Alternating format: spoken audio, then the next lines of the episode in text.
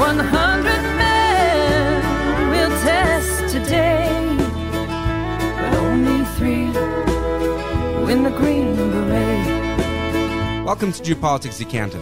I'm Dmitri Alperovitch, Chairman of Silverado Policy Accelerator, a geopolitics think tank in Washington, D.C. Today I'm speaking with David Bramlette, a retired U.S. Staff Sergeant, formerly with the U.S. Rangers and then the Green Berets, with three combat tours in Afghanistan and Iraq.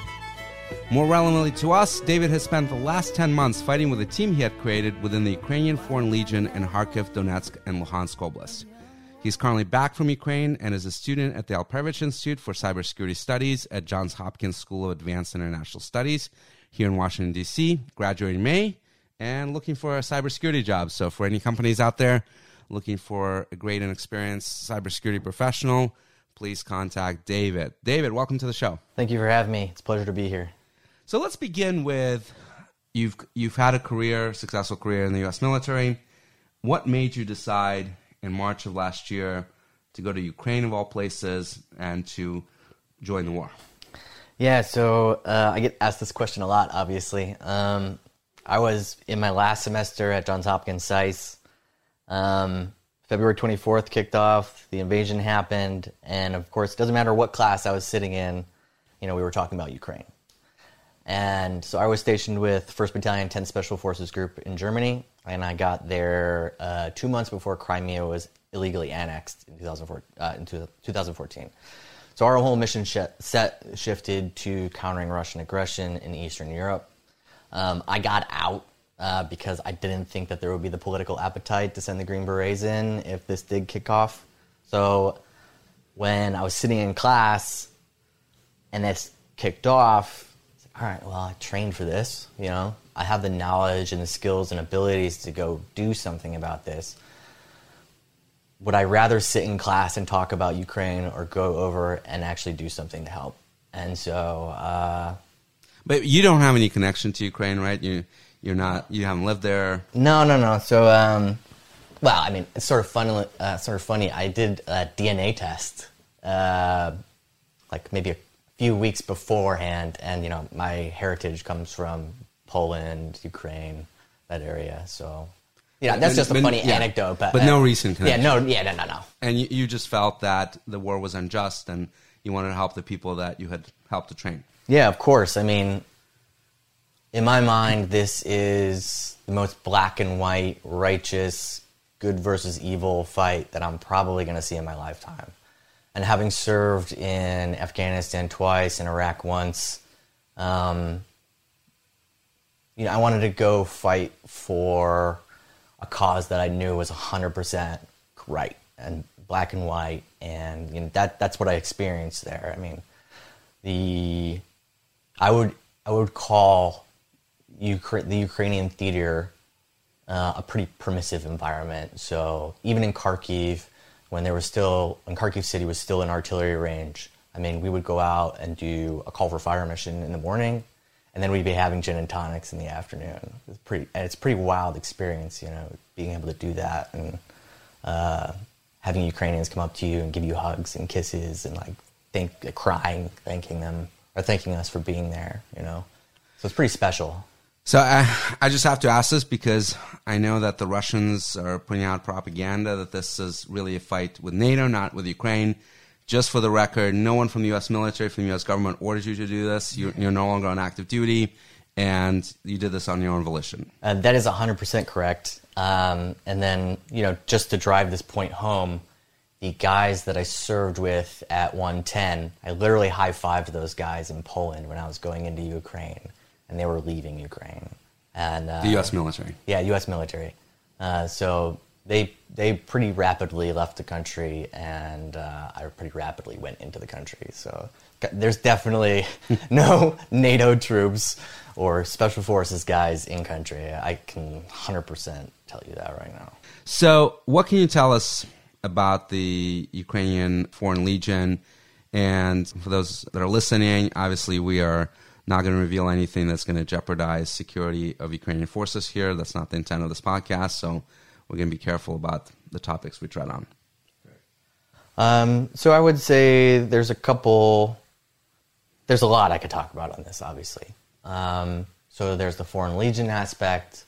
Um, there's all the Ukrainians that we, all the various Ukrainian units that we worked with. We worked with everybody from territorial, territorial defense units to you know uh, conscripted brigades, so like newly formed brigades, uh, and brigades that have been together and been training and are prof- pretty proficient uh, and experienced, and they've all been working together for years, like since 2015. You know, we've also worked with units like Omega, which is like essentially, for lack of a better descriptor, like a special forces for the National Guard. And then we've also worked with some of the, you know, the soft guys that Green Berets have been training in Ukraine for the last eight years. So you have a lot of variance between those units. Um, so it's not But- it's not really an easy not an easy question to answer. But but the Foreign Legion is kind of self-contained, right? It does its own things. Um, I, that's not correct. I mean, um, it may have been that case pretty early on in the war, but I think it's evolved more towards uh, supplementing um, where the greatest need is. So there will be some Foreign Legion units that get attached to uh, like a regular infantry brigade, Ukrainian infantry brigade.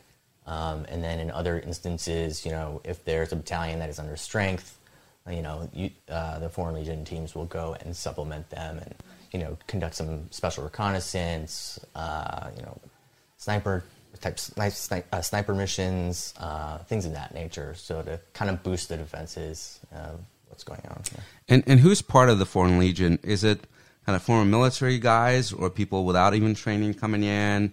And are they coming in from all over the world or just Europe and the United States? What can you tell us about that? Sure. Um, I mean, I can speak from my experience of when I came into country in March. So I was on the train uh, from Poland to Lviv, and I was sitting with three other guys who were coming in. Um, one of the guys had, was in the Canadian military, I think. One of the, and he had fought with the YPG as well. Uh, there's a lot. By the way, there's a lot of dudes who fought in Syria who are YPG are the Kurds in Syria. um, there's a lot of Westerners who have made that transition to fighting in Ukraine.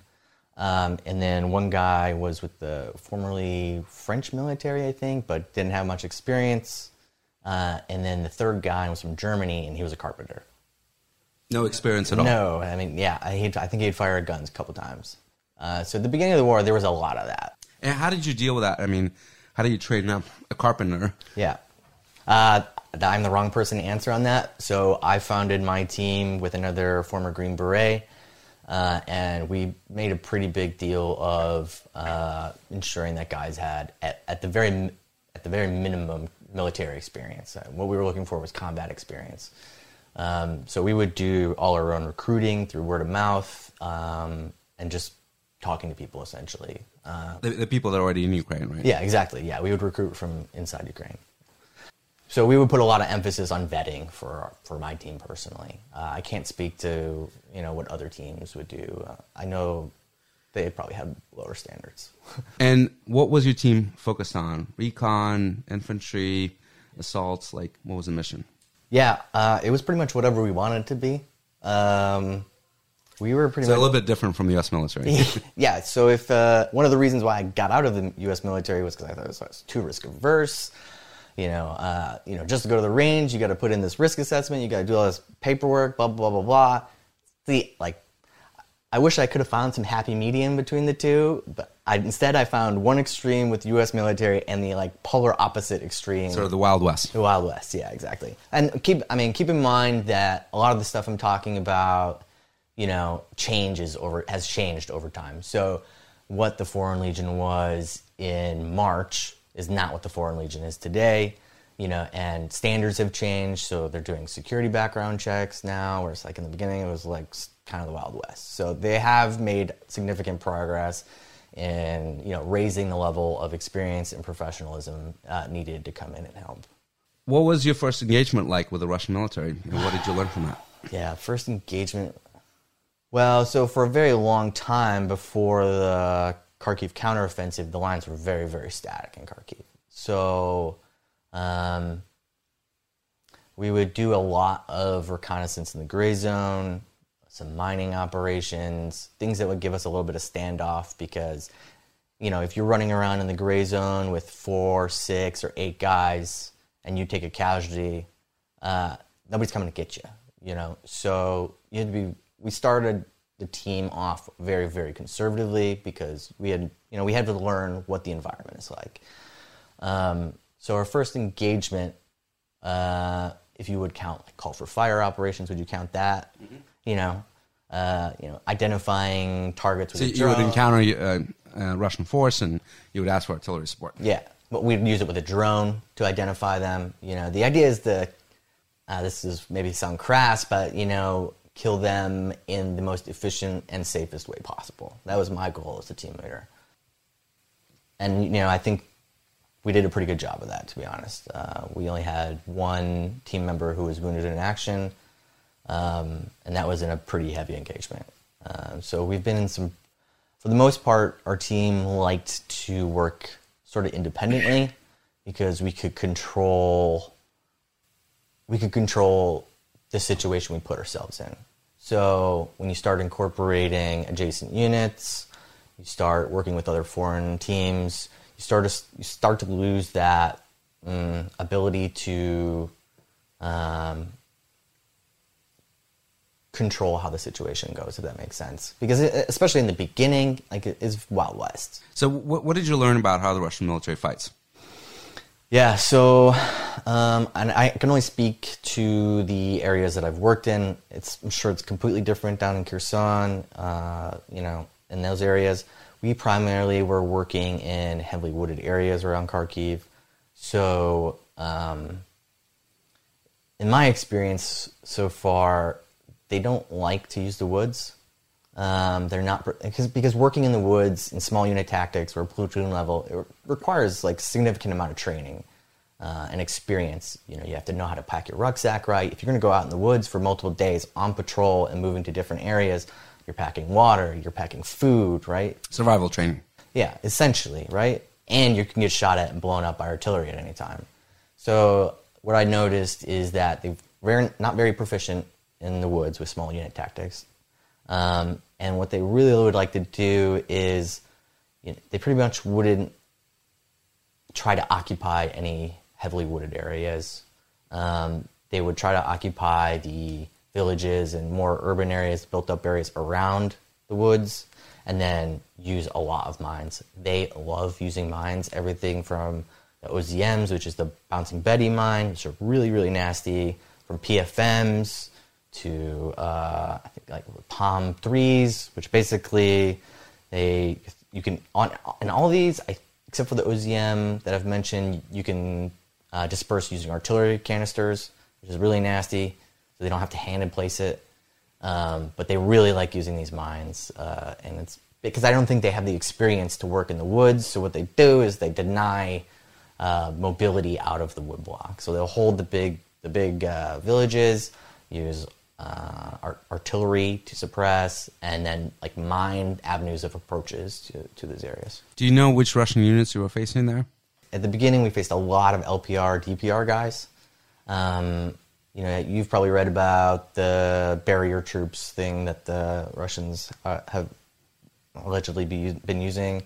Um, we kind of noticed that uh, when the lines are very static around Kharkiv, they're kind of using the LPR, DPR guys for the same thing. Do you think you encountered any Spetsnaz, Special Operations Forces? Now, uh, we never encountered them, but uh, in the areas we worked, occasionally they would come in.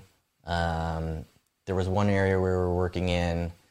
Uh, they came in at night one time and uh, knocked on one of the uh, command posts, Ukrainian camp, command posts, and they pretended to be the Ukrainian company commander. Were they dressed in Ukrainian uniforms? I don't know. This was at night, um, but the they, they messed up. So they claimed to be the former company commander. So their information wasn't up to date, and so the Ukrainians knew like this is you know what's going on here, right? So um, it was not successful. I think they were trying to capture some Ukrainians to get uh, in, intel on you know Ukrainian movements, Ukrainian positions. Did you see them do a lot of nighttime operations? um, especially as the war went as, as like the year went on I, I didn't see him do it very much any yeah They do have, you know, like some handheld thermals, like commercial off the shelf thermals, but nothing significant. Uh, yeah. At least those guys. yeah, at least those guys. Yeah, correct. And did you notice any decrease in quality of fighting over time as you've been there for 10 months? So, I would say fighting in terms of the experience level of the individual soldier, no. But I will say that HIMARS made a huge difference, like a noticeable difference for us. So, you know, our typical mission would be to go into the gray zone. So the gray zone is in front of the Ukrainian line, or between the Russian and Ukrainian line. So our typical mission would be to go in the gray zone and either do a sniper operation, uh, or some mines, or call for fire mission. For the mo- for the majority of our missions, that's typically what it encompassed. Um, and uh, the HIMARS. So we were in the gray zone a lot, getting RD'd a lot before HIMARS. You know, a lot of mortars. Not a whole lot of like big artillery, but a ton of 82, a ton of 122, which is the Soviet version. Um, and after HIMARS, before HIMARS to after HIMARS, huge difference. I would probably say 50% decrease in the amount of rounds that we are taking. Because they just had to move the ammo logistics further Yeah, I think so. Yeah, I mean, part and part of it might be that you know the focus of the Russians had shifted to the Donbass or Kherson, right? So, I, I you know, but HIMARS, def- but I'm talking about a month, like a 30 day window. There was a noticeable difference. How, how accurate were the Russian fire missions? I mean, they use a lot of drones too, right, to guide their artillery. Yeah, so I have two sort of answers to that. Um, this may be this is my opinion, and this may be completely ac- inaccurate, and it may be due to the fact that we had um, terrain that gave us freedom of movement with the wood blocks and the trees, concealment from overhead cover. But um, in my opinion, some people are going to disagree with this. You either have to be you either have to have done something very, very stupid or be very unlucky to get taken out by artillery. Um, that being said, my team was not the type of team that went to the front and sat in a trench or sat in a CP. Um, Command post. yeah, command post. Um, we would have we would idea idea target or come up with a mission, and then we would do a full mission planning cycle back in the rear where you know it's relatively safe. You know, come up with medevac plan, comms plan, contingency plan, all this stuff, and then we go out and execute, come back. So you know, I, honestly, I would say that the for the train that we were working in, the gray zone is actually one of the safer places to be, as opposed to, you know, there's two, there's sort of two kind of safe places. So we worked in Izum a bunch as well after it was liberated, and we had a, a like a safe house there, and Izum never gets hit with cruise missiles. and it's out of artillery range, so Izum is super quiet. It's very, very quiet. But if you go to Kharkiv City, they're getting hit with S-300s. They're getting hit with Kalibrs at night. You know, so it's like kind of an interesting dynamic there. And then you know, on that thread in the gray zone, you know, if you have concealment from drones, you, you're not going to get identified. They're not just going to be spraying artillery rounds into a big wood block. So it's also kind of a safe place, you know. And I, I I've noticed that the Ukraine, uh, not the Ukrainians, the Russians don't really like. They don't have that like skill to be super sneaky in the woods, and you know, Did you see a lot of use of drones? yeah, uh, this is this brings my brings me to my next point. So there was one instance uh, we were working, we were doing reconnaissance for an upcoming assault, um, and two things to this story. They were basically it was a pretty small woodblock. so in order to deny access and freedom to maneuver in that woodblock for like two weeks straight, they were just launching uh, PFM mines from art- artillery dispensers every day, like multiple times a day. You could stand in one place and see like 15 of these PFMs all around you. But the Ukrainians still have uh, observation posts everywhere in there.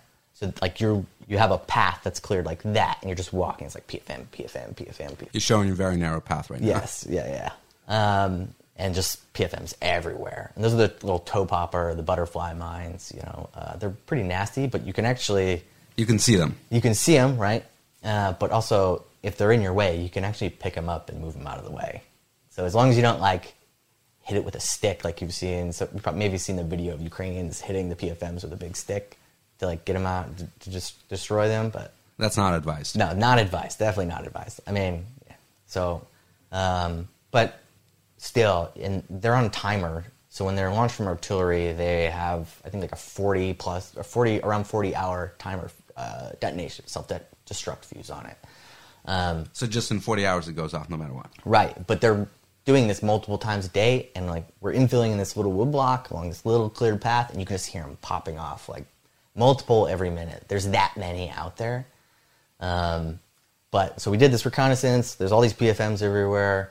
We were exfilling, and the road out from this little wood block is just open field everywhere. Like it's for a very long time. So you rip up, somebody rips up on a pickup truck, you jump on the back of the pickup truck, and you drive as fast as you can through the open area back to like relatively safe lines. So we're waiting at the pickup point, and we must have been spotted by a drone. Uh, we heard the drone above us, this quadcopter, and then we started getting bracketed by 60 millimeter mortars, which is pretty unusual actually. Surprisingly enough, it, I think both for the Ukrainian and the Russian side, they don't really like using 60, 60 millimeter mortars. Um, I think it's because you have less range on an 82. But the, that's nice because you can support uh, an infantry squad. Have, if you have a guy on a 60, like who's attached to the, the squad, you can do direct lay and like suppress the enemy and retreat. But anyway, uh, but we we basically got bracketed. So we're at the video. I have probably the rounds start coming in. Video is Oh, uh, sorry, vehicle drop, vehicle drop off, vehicle pickup location. Uh, so we get round comes in. It's not that close, right? But we're like, okay, this is this is getting a little worrisome. So we like hit the deck. I have probably a drainage ditch that is like three inches deep, and I, I have it's me, another American, and then some of the partner force that we were working with, and they're all hit the deck too, and we're all like lying in this little shallow ditch, and then you know, if we're if we're like in the middle, picture a road, one round lands to our six o'clock, and then the next round lands to our uh, 12 o'clock a little bit closer and then the next round lands to our 6 o'clock a little bit closer they like textbook bracketed us and it, they walked it in and trees like trees were blown up like right next to us dirt was landing on us Did you think that was it? Or? yeah totally absolutely uh, it got so close i was like all right the next and it was like you know textbook being bracketed walking, walking in and the drones above us um, and I'm like, all right, the next one, like if they keep this pattern up, the next one is going to land on us, and we're, you know, like we're going to be pretty messed up. Um, 60 millimeter can be pretty nasty if they get close, um, and it just never came, and the drone flew off, and You got lucky. got super lucky. So this is wh- why I love HIMARS, is because this instance was sort of like in that time frame where So you think they just run out of shells? yeah. So what I think happened, mortars. yeah. So what I think happened was it was a drone team co-located with a 60 team, like maybe a mobile mobile 62 millimeter team, whatever. And you know they had their rounds in their rucksack or whatever, and you know they just ran out of ammo. Good for you. I know. Thank God for HIMARS. That's why I say HIMARS saved my life, like for real. I think- Literally. yeah. What was the fight like after liberation of Kharkiv in Donetsk and Luhansk? Mm-hmm.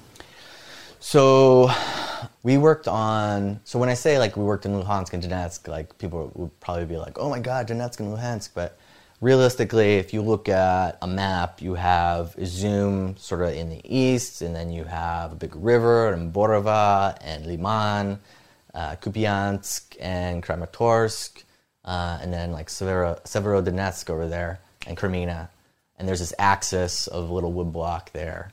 Um, It's really kind of the border region between the two. yeah, so when I say we worked in Luhansk and Donetsk, like really, like we were working, we were still in Kharkiv in Izum, but we would push out and work on the border between Donetsk and Luhansk. Um, But but that's where sort of you started getting into major resistance from the Russians because they kind of folded in that initial Kharkiv offensive, but then Mm-hmm. Yeah. they started fighting. yeah, so we had um, we linked up with a brigade reconnaissance unit, and um, and yeah, we faced some pretty stiff resistance there. Once Izum was retaken and the lines kind of firmed up a little bit, uh, we were there was some terrain like rivers and things like that that really prevented any more forward movement. I mean, as you can imagine, trying to do trying to cross a river obstacle is a very complicated and technical task for any military to do. And now throw in 152s, throw in M- enemy 152 uh, artillery, MLRS, uh, cluster, launch ro- rocket systems. yeah, uh, cluster bombs, helicopters, Ka 52s. Uh, you get really freaking nasty really quick. And, you know, going across the river on a boat is, with all your kit on, you know, that's, it's pretty hard to get back once you're on the other side. Um, so the Russians put a p- pretty good uh, resistance there in preventing the Ukrainians from making any more advancements towards um, Svatove. Slava. Yeah. And what did you see in terms of Russian air power? Did you see a lot of it? Mm-hmm. Was it fixed wing, rotor? So our experience is that really the only time rotor wing or fixed wing comes out to play uh, is when they're the lines are flexing, or like when the line when there's a when there's attack or counterattack kind of deal, and you know things are kind of like up in the wind. Uh, so in one instance, our team went on a pretty significant uh, assault, and that was when we had our uh, wounded casualty. Um, and they were evacing him, and the um, we had an APC, a Roshel Senator, and it got hit by Grad, uh, so we had to ditch the vehicle, move out on foot the rest of the way. Um, but prior to uh, ditching the vehicle, I'm not sure what kind of fixed wing it was. Uh, it came in. We had to cross a bridge, pontoon bridge, to get over there. And Was it low flying? uh, yeah. Um, and as we're basically coming up on the bridge, this swoops in and tries to blow up the bridge before we can cross it to trap us on the other side. Um, so that like that's one instance. Did it succeed? No, it missed. Not a lot of accuracy there. Yeah. Um, and then And was it was it single aircraft or were they flying in pairs? now it was a single aircraft. Yeah. That's not to say there wasn't another aircraft up there though. And then the Ka 52s, we had done some Stinger missions, you know, like basically when the lines were still pretty, um, Those are Russian helicopters. yeah, um, when the lines were pretty static still, we would go out into do OPs essentially in the gray zone with Stingers, spend a couple nights out there, you know, hoping that it would come a little bit, like come pretty close. Um, and very, very, very rarely, I, we never saw it. So So they were very cautious. yeah, oh yeah. I mean, they're protect, they're protecting those assets for sure. Um, what they'll do is they'll come in and loft the rockets in, from a safe space, and you just don't have that range of the Stinger to reach out and hit them. But you can hear them in the distance, like you know, the Russian line is you know here, you know, and you hear them like just flying up and down the line, and Yeah. it's really frustrating actually. What was your impression of Russian morale? Was it varied? Yeah, I, I mean, I can't. Uh, I- never interviewed any uh, Russians, but uh, from what we've seen on our with our drone reconnaissance and what we've seen from overrun Russian positions is that they're extremely undisciplined, um, and then maybe feed into this. You know, that may send the wrong message to people out there because you know, I think Russia takes their most undisciplined troops and puts them at the front. Um, so, um, you know, guys will be, their trenches will be an absolute mess.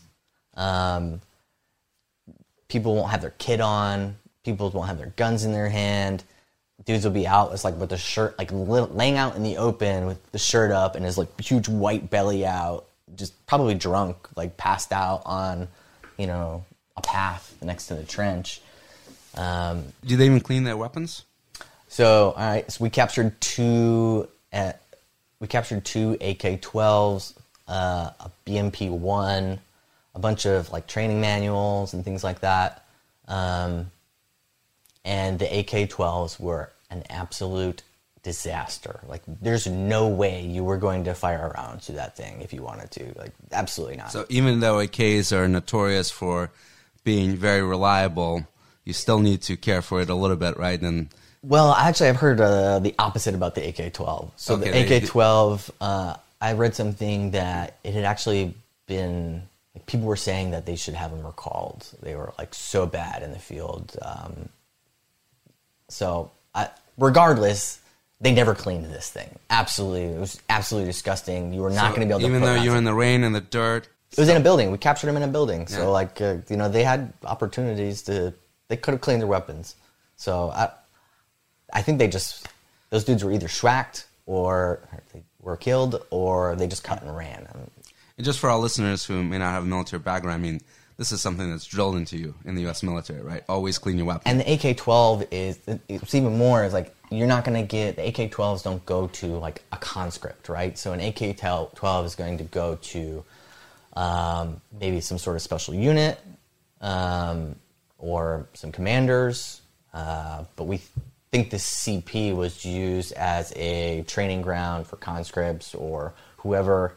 Uh, and you know, if those guys are instructors and their guns are that dirty, like unfireable dirty, like what does that say about the training they're giving? What does that say about the state of morale, or etc.? Did you actually try to fire that gun and see if you could? There's no way it'd probably blow up on us. I, like I don't think the rounds would chamber. Wow. Yeah, So so much dirt. yeah, yeah.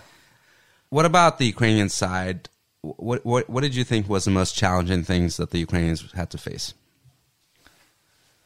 I think they could do a much better job of uh, disseminating information to lower levels. Um, and this goes back to the sort of there's a lot there's some conflict between you know the up and coming generation of new leaders in, in in the military and that sort of old Soviet style of leadership. So when I talked about the variance in units, you know, degrees of experience and professionalism, you know, you have uh, these newly formed brigades who are oftentimes, uh, you know, staffed by old Soviet officers essentially, and then you have units uh, with some of the better infantry brigades who have like, you know, the company commanders are very young and you know they understand that like, okay, we have to like back brief our guys. We have to disseminate information to our guys. We need to do training in our downtime. Um, you, know, we, you have to we have to tell them like who's to our left and who's to our right. So like if you have to attack or if you have to retreat, you know, guys aren't like wondering, okay, are the guys still to my left? Are they still to my right? You know, if you don't if you don't tell them that, they're going to wait. They're just going to run, right? I mean, Did you run into friendly fire issues? we did not run into friendly fire issues. So, um, you know, there were issues of lack of deconfliction sometimes, um, but for the most part, and maybe this goes to what I'm saying about our team, my team, um, controlling the situation. So we were very good about not putting ourselves in a situation that that would occur. So a very dangerous aspect of our job was, you know, you leave Ukrainian lines, you go into the gray zone. You got to go back to Ukrainian lines, right? So you have to pass back through these guys who are out there sitting in trenches, getting shelled all the time, like, and they're out there for days. Some of the TDF guys we talked to have been out there for like, three months, sitting in a trench, you know and you know it's not like a it's not like Bakhmut, right? But they're still getting shelled pretty regularly. Some of the trenches are pretty nice. The Ukrainians have though, like really nice. Um, so that's like that's one of those things that like before you leave the Ukrainian lines, you're like, here's a ra- here's a radio that like was one of ours. We'll radio, we'll do near far rec- recognition essentially, right? Um, so there's a lot of that that really makes a really big difference in reducing that that threat because I mean it's a it's a big reality out there. I mean in any war. Um, in my um, I did also did a deployment with Second Infantry Division, um, and we had friendly fire incidents in, in the regular army. Yeah, of you know? It happens. war is chaos. What Hopefully, it's a little controlled. what um, from your perspective, from what you've seen, what do the Ukrainians need the most, both lethal and non lethal yeah. aid? So, th- I guess this brings me to one of my maybe my complaints about what I hear from academics and um, you know other decision makers. I feel like there's a lot of talk about you know oh, Ukrainians need to learn to do combined arms, right? Um, I'm not. Sh- everybody's looking for this silver bullet that is going to solve the problem, right? It's going to be the silver bullet so the Ukrainians can roll over the Russians, kick them out, and it's just not. you know, if we wanted the Ukrainians to be good at combined arms, we should have started in 2014. We should have like It's a really hard mission to train for. it's, it's 100% it's super hard. I mean, the reason why the US is good at it is because we have a century of making mistakes and learning from our mistakes, right? So But also, we have all the elements. We have air power, right, AWACS. yeah, uh, reconnaissance, etc., satellites. Yeah. So it's difficult. I mean, but I do think that the Ukrainians have improved significantly, uh, for example, in u- using infantry in supporting a, supporting armor, right? So at the beginning of the war, you know, very decentralized. Basically, here's a javelin, go find the Russians around Kiev. You know, I had I had uh, teammates who were there for the defense of Kiev, and they were handed like javelins and AT systems, and on their own, they like, got a boat and drove it up into the Chernobyl exclusion zone to hit some Russian columns in the rear. So like very decentralized, and you know, and but it worked. Just not a planned mission, just going out there. Pretty much, yeah, YOLO. but it worked, right? I mean, I just the the situation has changed now, and uh, I just need like you have to keep in mind, I guess, you know, from the start of the war to now, I think Ukraine is on a very steep trajectory, an upward trajectory, um, and you know, people don't really understand that because you don't see in the news the finer details of what's going on at the front and how the Ukrainians are improving and learning from their mistakes. Uh, and well, I think I think the Russians have a pretty flat trajectory. I mean, you, can- maybe you can answer this question better, but you know, what else can Russia bring to bear uh, besides more troops, you know, more artillery, more tanks, right? I mean, clearly they're playing a quantity game. Yeah, for sure. And this is where I think the Western, to answer your question, uh, Western weapons are huge, are so important because we place so much emphasis on quality and precision over, you know, number of tubes essentially, right? And so look look at what HIMARS have done. You know, if I could if I could wave a wand and give the Ukrainians any weapon systems, I would be talking about number one, ATACMS for sure, 100%. And maybe I'm biased because HIMARS saved my life, but ATACMS all day, please send it. You you want range? Yeah, I mean, we've pushed. Uh, Ukraine has pushed back, you know, the logistical hubs out of the range of HIMARS, right? So, you know, granted, we've the the new weapon system that is being donated. The I can't remember. I can never remember the acronym. The G. It's like a rocket boosted thing. GLSDB. Yeah, yeah, right. That'll be a great addition. But you know, it's like what double the range of HIMARS, Yeah. maybe more. Well, or less. there's also questions of how many exist. It's a very new weapon. It's based on some existing weapons, but we don't have stocks of them, so Yeah. we're gonna have to manufacture them. Yeah. So ATACMS all day. Yeah, but they need more. I would be. It would be great if they get um, some long range drones. Like um, um, they could use really use some of the uh, the uh, mine clearing line charges vehicles. Those things would be amazing because when Ukraine does this push, you know, since they love since the Russians love to use mines, like you need to create you need to penetrate that line essentially, right? So that's huge. Um, What what about non-lethal aid? And I'm also curious related to that is Starlink. I've heard a lot about dependency on Starlink. can I jump back to this the previous question real quick? Sure. So when I'm talking about variance in unit units, you have a lot of these newly formed brigades, right? So these guys haven't received a lot of training. You know, these dudes were working in offices beforehand, right? They and then they they volunteered, they answered the call. And these brigades are mostly some of these brigades are pretty much all newly newly newly drafted guys or newly conscripted guys. So donating weapons like ATACMS and giving more tubes, like it's really very very very important to be able to soften up the Russian lines enough, the front line enough, like the first barrier of Russian troops, soften them up, and then you use these longer range precision guided weapons to move the logistical hubs even farther back, so that when these newly formed units, which there are going to be more because this is you know a very dangerous and and, and you know a lot of casualties, you need to soften those lines up so these newly formed units have a fighting chance to like punch through and cause some damage, and that's really how I think you're going to make some significant. You're going to move the needle that way. Another thing is, I think this is just again, I'm biased. I'm a Green Beret.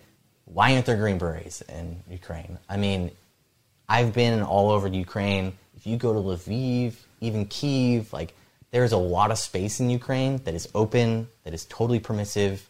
Like they can Well, very we, easily we are, we are training Ukrainian troops. We're just training them outside of Ukraine. Right, but there's so much. I mean, how much paperwork and overhead and all like political maneuvering that needs to happen in order to like for those things to happen. I mean, I'm talking about like a, you know, set up a training camp and do like a pre-deployment training, like Yeah. like like we would do. But the Russians had training camps that we had used near Lviv, right? So that would be prime target for them to hit with missiles. I think there are ways to reduce that threat. I mean, you know,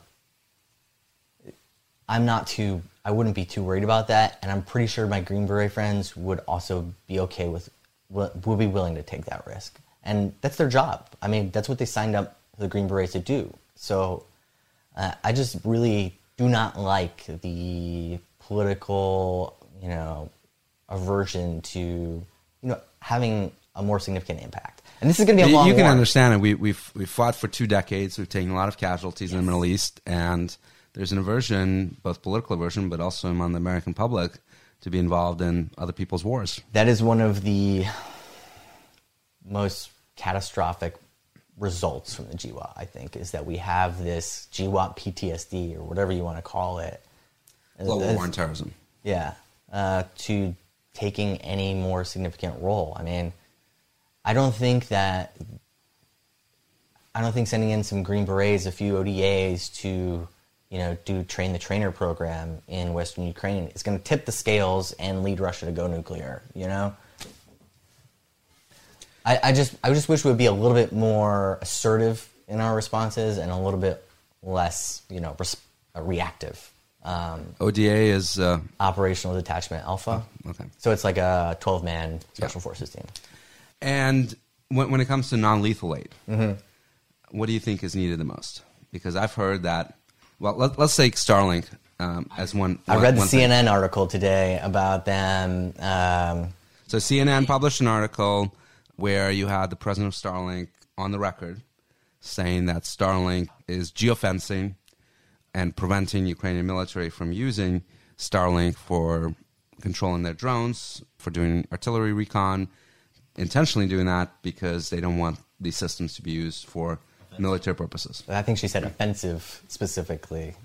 Because she said they were, it was okay to, for communications, but they didn't want them being used for offensive operations. Uh, And like my favorite little quip in that thing was they even admitted that the Ukrainians were using them in very creative ways, the, the Starlink terminals, and they are. Trust Absolutely. me, they're. It's really the Ukrainians are so crafty. I love it, and that's one of the things that gets me like really excited about. Can, can you share any, or is that I, I really can't Okay. share that. I mean, that's um, Yeah, too sensitive. Yeah, That's too fine. sensitive. But but did you use Starlink, Oh yeah, we had two. We had two terminals. and how important was that for you? For, for us and all of Ukraine, it's pivotal. Like it's absolutely essential. So, at the beginning of the war, there were Starlinks were how people communicated. So. Um, that's not to say there weren't gaps. So, for example, you know, at a at the front line there would be a Ukrainian CP. They'd have Starlink, obviously, you know, and that's how they communicated to higher was using Starlink. The pro- the gap at the beginning of the war was, you know, you have the CP where the company commander is, and then you have forward positions or patrols, and like really there was not much way to there wasn't any good way to communicate, you know, with those units who are out on patrol. Is that because there was a lot of EW, electronic warfare, jamming of radio communications, not a lot of radios? So, yeah, not a lot of radios. N- let me rephrase that. Not a lot of good radios, good enough radios. So, but you can imagine how that would be a problem if you can't communicate with your field, with your units that are out on patrol at the front. But, you know, to put this in perspective, the radios that we were issued um, were hot garbage. So, like, we would Were get these Western weapon uh, yeah, radios? Motorola's. Yeah, Motorola's. yeah. Um, we would get 500 meters out of them, and it's like, 500 meters. yeah, Wow. yeah, yeah. Um, Not a lot. not a lot. I mean, you might as well not even carry it at that point, to be honest. And we stopped carrying it. I mean, partially. Uh, Were these civilian radios? Um, I don't know if they were civilian. They had encryption on them, for sure, but there was no like rotating the encryption or anything like that. but so we just a we stopped carrying because they weren't effective, and b uh, for a very long time until we got better radios. I just I didn't want people carrying them anyway because of the directional finding potential of you know us getting big bombs dropped on our heads. So another thing is I never let my guys carry phones. So there's this aspect of uh, you know we talk about like if we're going to talk about like lessons for uh, for other people who are, might be going to Ukraine or whatever. Um, my like number one recommendation was would be just be proficient at the basics. I mean, I'm talking about just react to contact, just normal battle drills, linear ambush, react to sniper, like things straight out of essentially the Ranger handbook. If you if you are proficient at the task in the Ranger handbook, you will be money. Did you see a lot of Russian snipers? Um, No, actually did Not not. No. Um, In your area, at least. we had heard, uh, you know, we so often we we would get a report, oh, there's Russian snipers in this area. For me, as a team leader, if I haven't seen it or I can't, I don't, I can't physically look at the proof and hold it, I, I wouldn't, just I wouldn't believe it. Yeah. What about Ukrainian OPSEC? I mean, that's been one of the sort of incredible successes, I think, on the Ukrainian side, mm-hmm. is that they've been able to keep the Russians guessing about what they're going to do. This Kharkiv offensive was a big success in large part because the Russians were surprised mm-hmm. and didn't have major forces. Like, how are they able to keep such a good operational security around use of cell phones, taking videos? I mean, a lot of the videos we're seeing are coming out from Russian soldiers just recording them on their front lines. You don't see a lot of that on the Ukrainian side unless it's intentional. Well, I mean, to, I think there were some hard lessons learned at the beginning. I mean, I got to Ukraine at the beginning of March, and that was when the Legion Recruiting Center got hit. And um, I talked to some guys who were there, and they said it was not a good situation. You know, dudes were obviously when you bring a bunch of people in with no experience, you know, carpenters, for example, they don't know anything about you know giving up location data, metadata on photos, blah blah blah blah blah. So there there were some pretty hard lessons learned. I mean, there was the video. I think there was a, a violinist playing in a basement. He was playing the Ukrainian national anthem. It was posted on social media, and then I think the barracks got hit like a couple days later, and a bunch of Ukrainians died. So I think there were some really hard lessons learned, and I, I mean, blood, sweat, and tears, man. You know, I think that's probably why, you know, the Ukrainians have been But, able. but they to, learned those lessons. The Russians didn't seem to learn those lessons. Yeah, I mean, uh, judging from what I've seen, that's not surprising. I mean, if you don't clean your gun, probably not going to really care if you're Carrying a cell phone. carrying a cell phone or if you're you're not going to clear metadata on your photos. So let's talk about one thing that you mentioned to me, which is um, incredibly sad thing. But you had a colleague that was wounded, and talk to us about what happened to him, and then the issues that you had encountered trying to get him some help. Yeah, so this is a topic that I it's like basically number one on my list of things to talk about because I think the experience the experience of him a the Ukrainians did a really fantastic job of taking care of him. And, and this was a U.S. vet. Yeah, so this was a former Marine.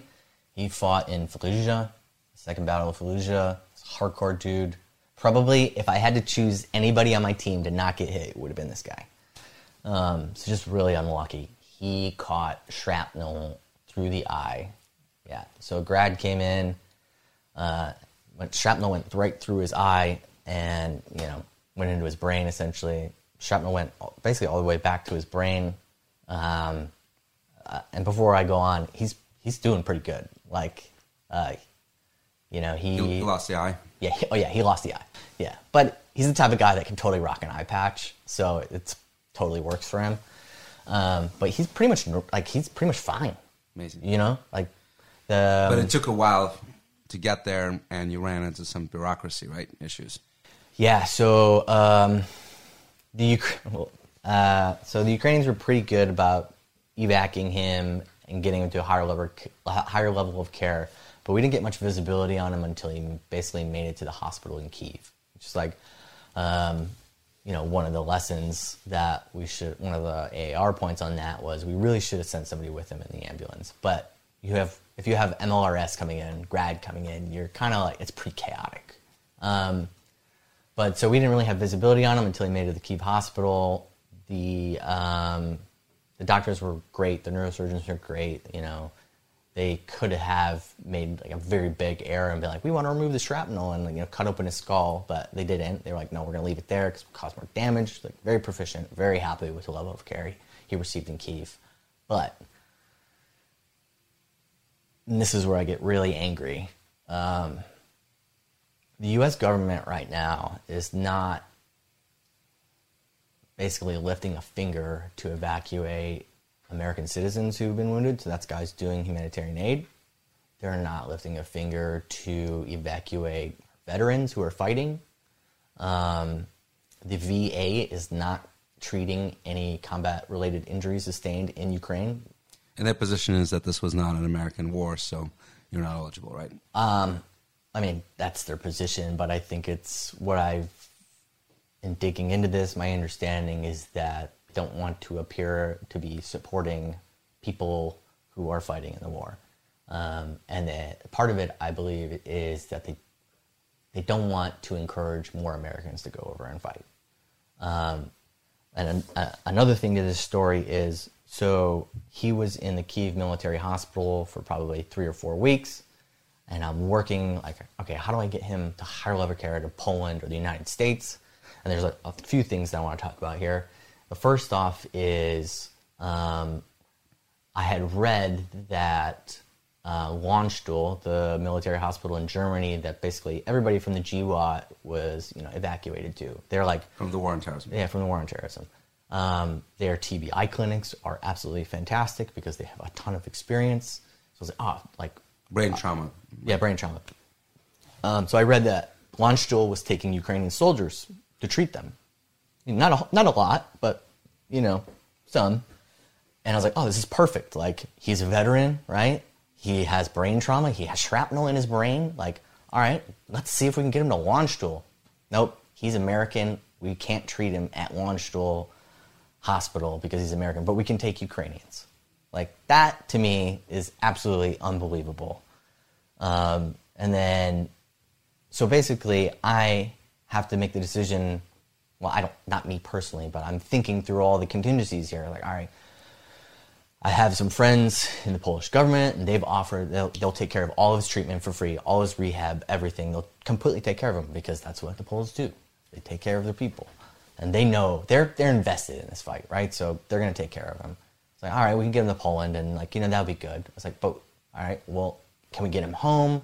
If the VA is not treating him, like, do I really want to send him home? And then, then he has to come out of pocket for all this stuff, and he'll be like a million dollars in debt the rest of his life for all this care, right? So I was- I don't want to send this guy home and then, you know, he has to declare bankruptcy after he just went willingly volunteered to go fight for democracy in Ukraine. Like that, that kind of makes me angry. So um, I got in touch with some friends who from the Romulus T. Weatherman Foundation. They're a private found, uh, a foundation that is doing a lot of good work in Ukraine. Uh, they're you know delivering incubators for premature babies. They delivered like 2,000 tons of medicine and food and blankets and clothes and all this stuff. So they're they're awesome people. Um, and they were like, yeah, we'll get them out.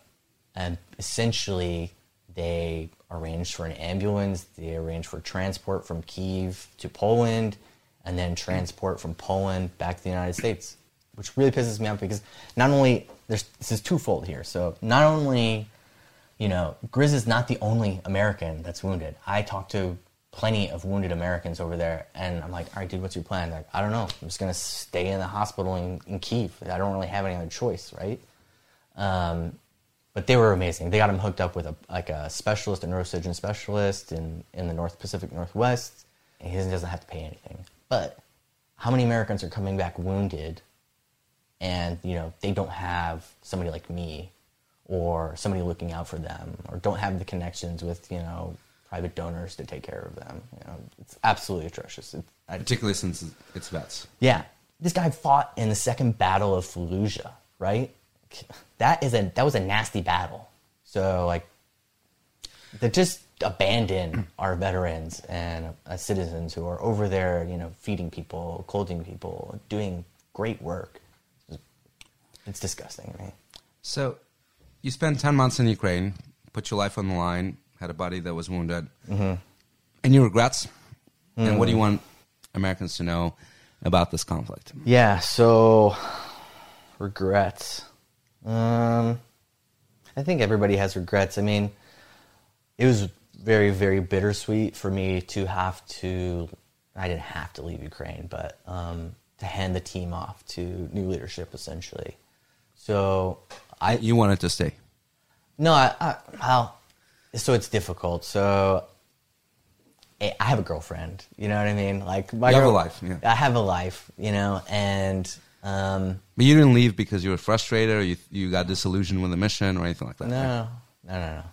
I left because you know, I, as everybody, all most foreigners. So on the team, it's volunteer unit. So people were constantly rotating it out. People have kids. People have mortgages. People have bills. Like people, one guy was a Uf, uh, UFC fighter and he had a fight, so he had to go home.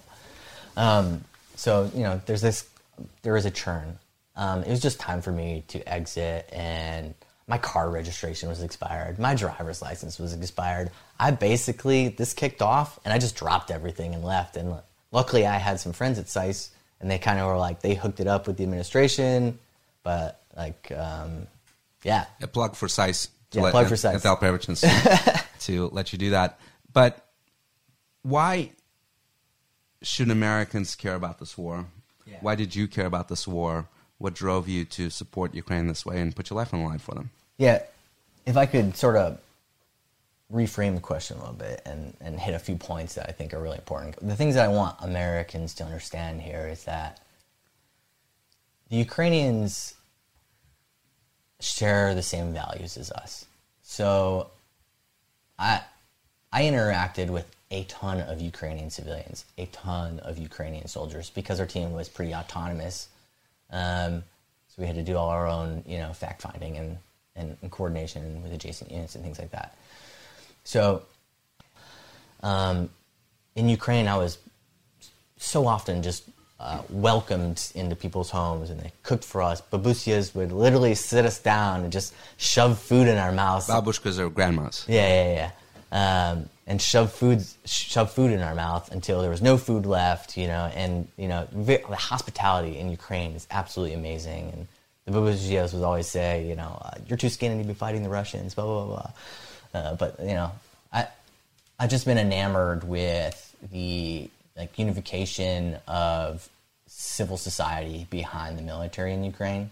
So, for example, in Kharkiv City, uh, in June, uh, basically, you know, one to four Kalibr cruise missiles would come in. Or, or I'm not sure if it's just precisely Kalibr cruise missiles. Big, big bombs would come in in the middle of the night, one to four of them, and blow big buildings up uh, every night in June. It was really bad, really bad month for that. But every morning at the break of dawn, as soon as it was possible, like everybody from kids to adults, senior citizens come out and they'd be filling in holes. They would be sweeping the sidewalk. They would be cleaning up the rubble. And there's something really inspiring about that. Um, you know, there'd be artillery blowing up, uh, you know, gunfire in the distance, and like at the front, there'd still be people, Ukrainians living there, and they'd be out tending to their garden. They would be taking care of their property. Um, and these are things that I think are just like really inspiring in terms of like it's how they resist. So I think everybody, and, and I'm making very sweeping generalizations here, of course, you know, because not 100% of the population is, you know, whatever. Um, but from what I witnessed, everybody is doing something to contribute to the war effort. And, you know, there's something like they're defending whether you're carrying a gun or not or wearing the uniform or not they're all doing something to support the government in kiev to support the war effort. And i think that's because they share the same values as us. They want they want to keep their government they want to keep their democratic you know government in place. They share the same democratic values as us.